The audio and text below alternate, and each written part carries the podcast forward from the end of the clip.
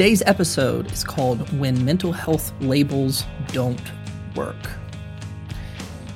A lot of this episode is going to be under the assumption that you as a listener have a basic idea of how mental health diagnoses work, how they're carried out and what they mean. So if you're not entirely sure, the resource that nearly every clinician uses is called the DSM, the Diagnostic and Statistical Manual. We're on the fifth one right now, if you want to look up how exactly that works. But today what I want to focus on is something that I've seen a lot in my own practice and in looking in research and data and seeing how a lot of this stuff has started to play out over time. So we're going to go over the history of mental health disorder diagnoses, particularly around the disease model of treatment. And we'll see how these diagnoses can be helpful when they're harmful and when they're just plain inappropriate. And also a little bit about what you can do if you're in need of a diagnosis, even if you would want one at all. Again, this is something you should always go and consider speaking to a professional about, but hopefully this episode can help you sort through different ways that you yourself can find what's useful for you and make educated and intentional personal decision on how you treat your own mental health. So let's start with where these diagnoses come from and why they've been so widely used. So over the years, mental health diagnoses have taken more and more of a role in psychological treatment. Early on in the 50s, we would use these diagnoses as a way to create very specific and nowadays considered awful or barbaric treatment. But the idea was that if we could categorize people's experiences and we could provide specific treatment, that we could cure what ails people. Now, we've gotten more accurate since the 50s, but there was a consistent idea in there that at least we could organize how people experienced the world and what treatments could work. I mentioned the disease model specifically here for a reason. A lot of mental health treatment has followed along with a medical model of treatment. If you're unaware of the connections between those two, I'll have further episodes that go more in depth into this, but the basic idea is if we can bring someone in and we can find specific markers of a disorder, of a sickness, of an illness, whatever you want to call it, then we can find specific and effective treatment. Where the mental health treatment has gone, I think, a little bit wrong is we may have over-identified with a medical model. So let me give you an example. If someone comes in to an emergency room and it's very apparent they have a broken arm, where a bone was straight, it is no longer so, it's very easy to assume, hey, there's something wrong with that arm. Now, in a medical setting, what would hopefully happen, you start scanning it, you start examining it, you start asking questions. Now, what's really important in these kinds of scans and in this understanding of the structure of the arm is that if you can find exactly where breaks are, you can find where pain is, how it happened, any underlying medical conditions, you can apply specific treatment, right? We've gotten really high-tech in scans over the past, I'd say, 10, 15 years especially, to where we can very specifically see what's going on underneath the skin. This is also carried into other diseases. You know, we take things like cancer, where we have greatly understood or increased our understanding of things like severe cancers to where we start to be able to treat specifically the type of cancer based on where it is in the body. That idea has slipped over into psychological spaces, and I don't particularly place blame on anyone for that, but you have to think. If someone is having a severe psychological episode or a psychotic episode, where do they go? They typically don't show up to a therapist's office. They typically show up in the emergency room. And so in those scenarios, I cast no blame on a doctor who sees a broken arm in one room and someone psychotic in the other. It is exactly their skill set and their training to treat people under the lens of diagnosis and treatment. What this has started to do, though, is it's taken the humanity and the complexity out of treatment and recovery. With a broken arm, we can scan, we can do blood work, we can see exactly what's going on to a certain degree. With mental health diagnoses, though, we do not have the ability to scan the brain in the same way that we can scan an arm. The brain is incredibly complex, and every time we think we understand it, it's gotten even more complex. There was a study out of Duke in 2019 that started making us question our brain scans in and of itself. But we have started to over-assume that we understand what is happening in the brain and how it's working. So we'll go back to that arm analogy that I was using earlier. So instead of a broken arm, let's say that we have someone who is hallucinating. They're seeing and hearing things that aren't there. Now, if we were to just look at the outside of this arm or this hallucination, it becomes very obvious when they start talking about helicopters flying around the ER. Yeah, they're obviously hallucinating. There aren't real helicopters flying in the emergency room, right? But how did they get that way? Does it matter? In a lot of disease-modeled or medical-modeled treatments, what they're looking for are brain scans to see how functioning is happening in someone. But they also look for the neurochemicals that are present. If they have a history of any kind of other hallucinations or psychotic episodes, and they'll go from there and start to assume that this pattern means that there's a consistent underlying issue that needs to be addressed, and they're probably right, but there's an important factor missing, and that is the human factor. That human factor starts to tell us why that person is experiencing hallucinations. Is it because they're incredibly stressed and they have an underlying mental health disorder? It's because they're using drugs and they're not telling anyone about it. Then you get an inaccurate diagnosis and people think that someone's hallucinating because of some genetic disorder when in reality they could be using an illicit substance. There are many different ways that you could look at this broken arm or this hallucination, and all of them matter. Sometimes those disorders are correctly identified. There are specific genetic markers that we see in mental health disorders that are nearly universal. I think a great example of this is schizophrenia. No matter where you are in the world, the true rate of schizophrenia is around 1%. Now, different countries, different parts of the world experience schizophrenia differently, but by and large, it's around 1%. That, to me, sounds like a brain disease. But let's take it out of brain diseases, and let's take it out of hallucinations. Let's take it into something more commonplace, like anxiety or depression. When we talk about anxiety and depression in the United States, it's almost become a badge of honor, and that's another episode for another time. But what's important to know is that anxiety and depression are more than just the label, but more than just the diagnosis.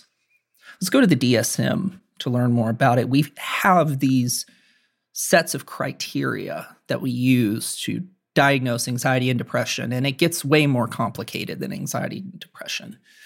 Like, does someone have a bipolar disorder where they feel really high highs and really low lows, and you're just catching them in treatment when they're at the lows, and we call that depression?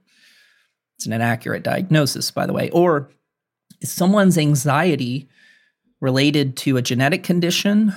Is it due to a traumatic brain injury? Does it have anything to do with what's happening currently in someone's life? A common example I give in therapy is that sometimes people will show up in my office and say, I think I have some sort of anxiety. And I learned that the reason they have anxiety is because they're doing dumb things. If you do dumb things and it makes you anxious, you don't have an anxiety disorder. You are doing dumb things. Now, you might have an underlying disorder, but See, that didn't really cut it for me anymore, and this is where the DSM becomes important. The DSM is great at describing symptoms. This diagnostic and statistical manual has become very adept in helping us understand patterns over time, but it does very little to help explain where these symptoms are coming from. And so we bridge the gap between these patterns of symptoms and where we usually think it comes from. So can someone have an underlying neurological reason for anxiety and depression? Sure. Happens all the time. But why would they qualify for a full clinical disorder? There's a lot of life that happens from birth until when someone comes in my office, and I think that's just, if not even more important than just what criteria someone meets. So again, I'm not against the diagnostic and statistical manual. I think it's a great tool. It helps us understand patterns of behavior, but it has no bearing, and I would say in the large part, of telling us exactly where it comes from. Now, there are guesses. I think there are very good guesses in there. But the problem is when you mix the disease model ideology with the diagnostic and statistical manual, the DSM, and you end up with people in offices and clinics who see their disorder as something inherent inside of them. And there's pretty convincing evidence for that as well. I mean, they filled out all the forms. They've been told by many professionals. And so people start to believe that their disorder, their mental health label, is just them. It's not an experience they have. It's not something they deal with. It is them. Now, I know I'm going to play a little semantics game here, but follow along with me. There's a difference between saying, I have OCD, and I am OCD. Now, I'm not getting all snowflake on everybody right now, but what I am pointing out is there's a difference between how we treat ourselves and our symptoms when we over-identify with what we're experiencing and we start to internalize it. There's also another problem, though. You also, other than the people who are given a diagnosis that may or may not be appropriate, you have people who have disorders but don't receive diagnoses for one reason or another. Sometimes people have mental health disorders and they come into treatment as an adult wondering what's happening. And they may no longer qualify for a disorder that they probably should because they've become adapted to it. Now, that might sound a little weird, but follow me here. The most common version of this that I see is something like ADD or ADHD, where someone could probably qualify for that label, but turns out that since they've been able to orient their lives around that issue, they've not only become adapted and measured in their responses, but they've learned to use it for a benefit as well. So, what good is it to give someone a diagnosis? Would it make them feel better? Does it matter? As a therapist, I've started to ask these questions more and more. How useful is a label? I'm going to let you in on a little secret here. It may not be a secret to some of you who have been in the mental health realm for a while. These labels are not just descriptors that therapists use. They're actually something that helps people get treatment. I use help in quotes here.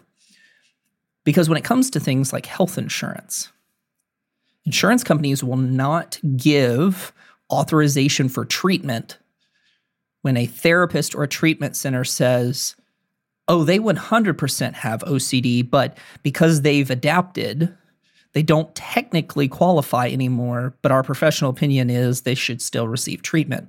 See, that doesn't cut it. So those labels aren't just descriptors. They can often be gates for whether or not people receive treatment at all. And now you're experiencing the catch-22 here, as a lot of clinicians have started to experience. And myself, I've started to push back on is, let's say we have someone in treatment who should get treatment. We're all aware should get treatment, but they simply cannot continue the coping skills or the dynamics anymore. They've run their course, but because they've been successful for the past 20, 30 years, they don't receive treatment. They can't afford it. See, when we take out the human element, we make it simply about diagnoses, disorders, and criteria, we start to lose a true understanding of people. We begin to see them in terms of yeses and nos and numbers on a sheet. So these disorders start to become a problem, or these labels start to become a problem, because they become less and less about someone's humanity and what they're experiencing. A lot of times more what can get insurance to get along with us, what we can do to get that panel on board so that the health insurance you pay for will actually help you. This has started to create a problem long term. Whether doctors or therapists or clinicians or nurses, whoever it is, have played along with this game, either out of ignorance or a true desire to help, we have a whole bunch of people around us who have been given legitimate diagnoses, at least by the letter, but it's no longer useful. Why would it no longer be useful? Let's say someone comes into therapy and they get themselves on some kind of medication, and through sessions and family work and outside expectations, not only are they stable, but they're much better than they were before. And let's say they even come off of the meds themselves. Do they still have a disorder or no? And if the answer is no, how much did that disorder mean at the time? Was that label useful, or was it a descriptor? If you were to ask the medical community, that label should stick around indefinitely. Now, most of us won't say that, but whenever we request records from someone, when someone's discharged from a facility, we copy and paste those diagnoses for our own to keep up with what's happening. And essentially, we can lock someone into a diagnosis that they may not fit anymore. So there's the problem in the medical and the therapeutic side of all of this, but let's look at the personal. I talked earlier about how people can over-identify with their labels. What happens when that label follows them around and they know they're different, but somehow they still have a label? You start to end up with people who feel as if the label is never going to go away, and it becomes a part of them, so much so that they color the world around them with this label that they technically no longer qualify for. But because it has stuck around for so long, there's no other way to see themselves.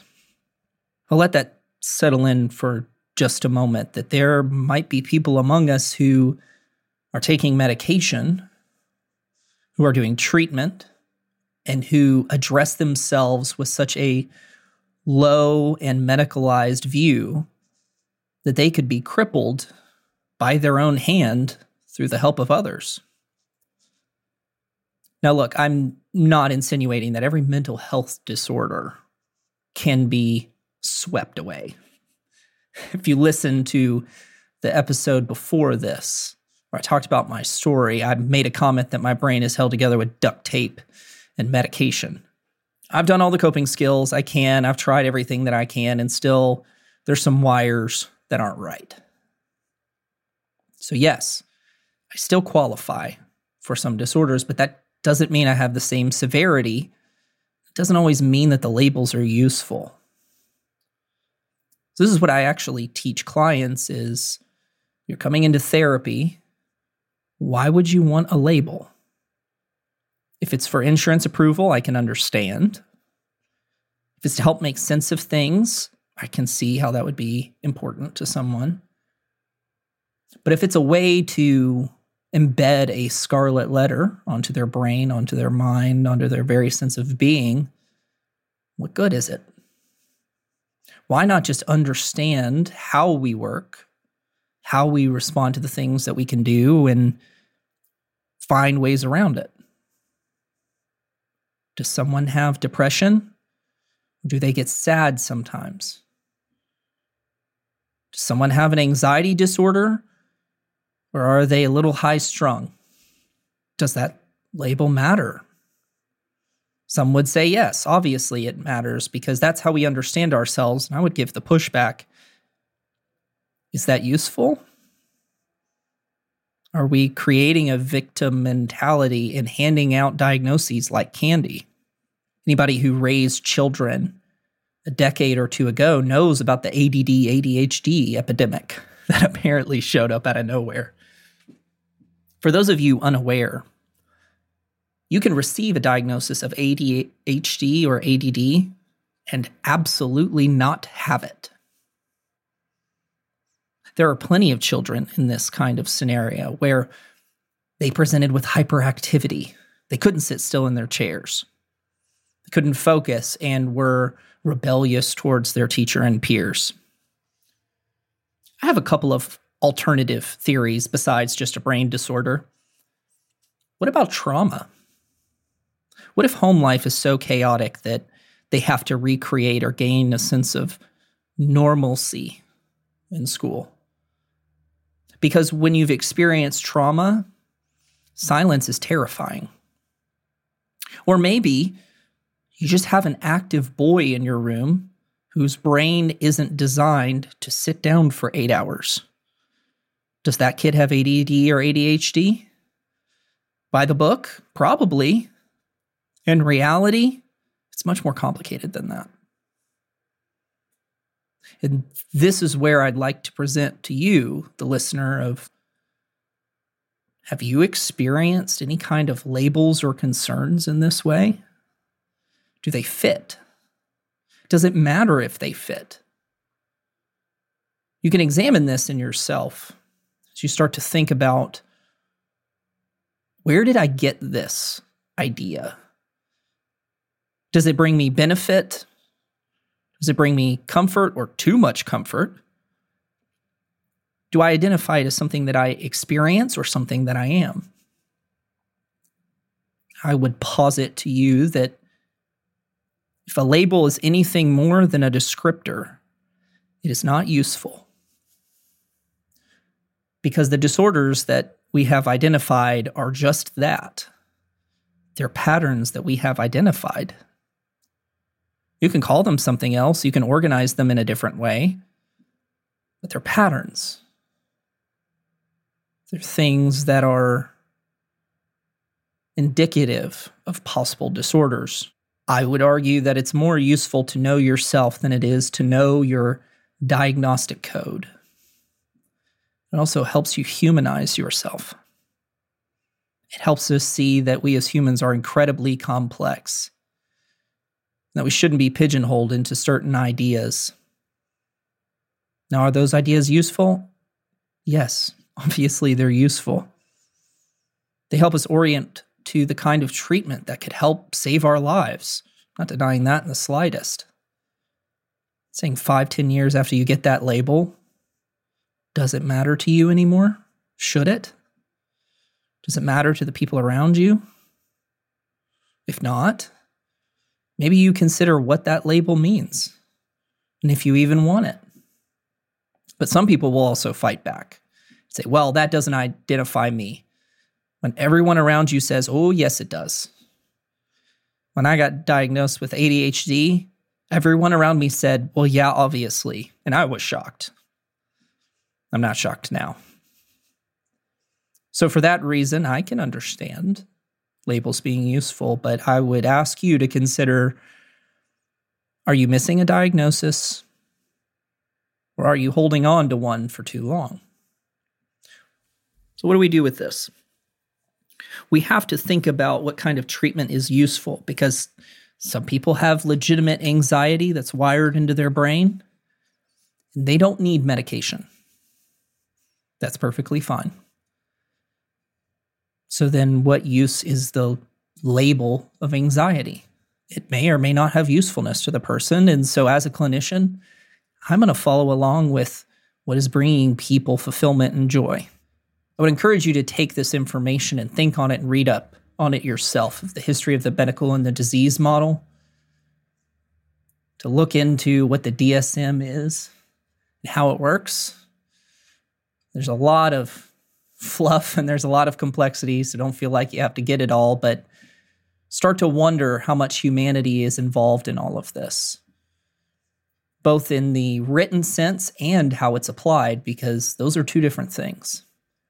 That same doctor in the emergency room, as much as we would love to be assured that he's seeing everyone in their human state, there just isn't time for it.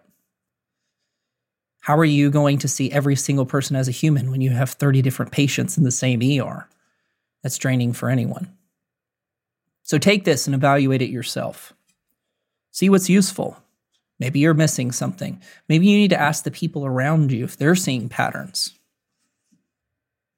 Thank you for listening today, and I hope this helps you reach out to other people, consider yourself more. And if you feel the need, you can leave a tip so I can pay my producer. If not, I hope that this helps you understand yourself and find a fuller life.